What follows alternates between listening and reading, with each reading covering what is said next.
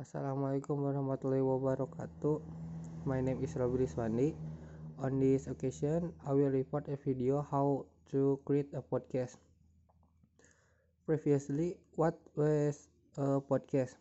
The podcast is a voice recording broadcast by a host, a person doing a broadcast that discuss certain topics. However, far more than just recording sound by bringing up certain topics. There are things you can do to start the podcast.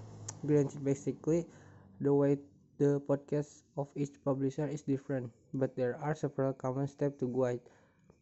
Here are a few steps in the podcast. Three really important tips before starting a podcast. Tips number one would be to do a preliminary name check. You don't want to use the same name that other podcasts out of using. You want to be original and you want your name to be easy to spell and easy to pronounce.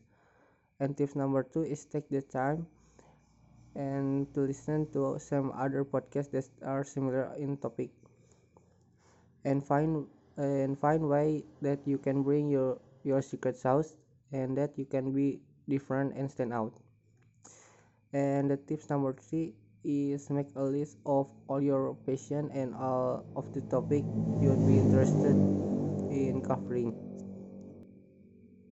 Um, maybe that's all uh, that I can tell about this video.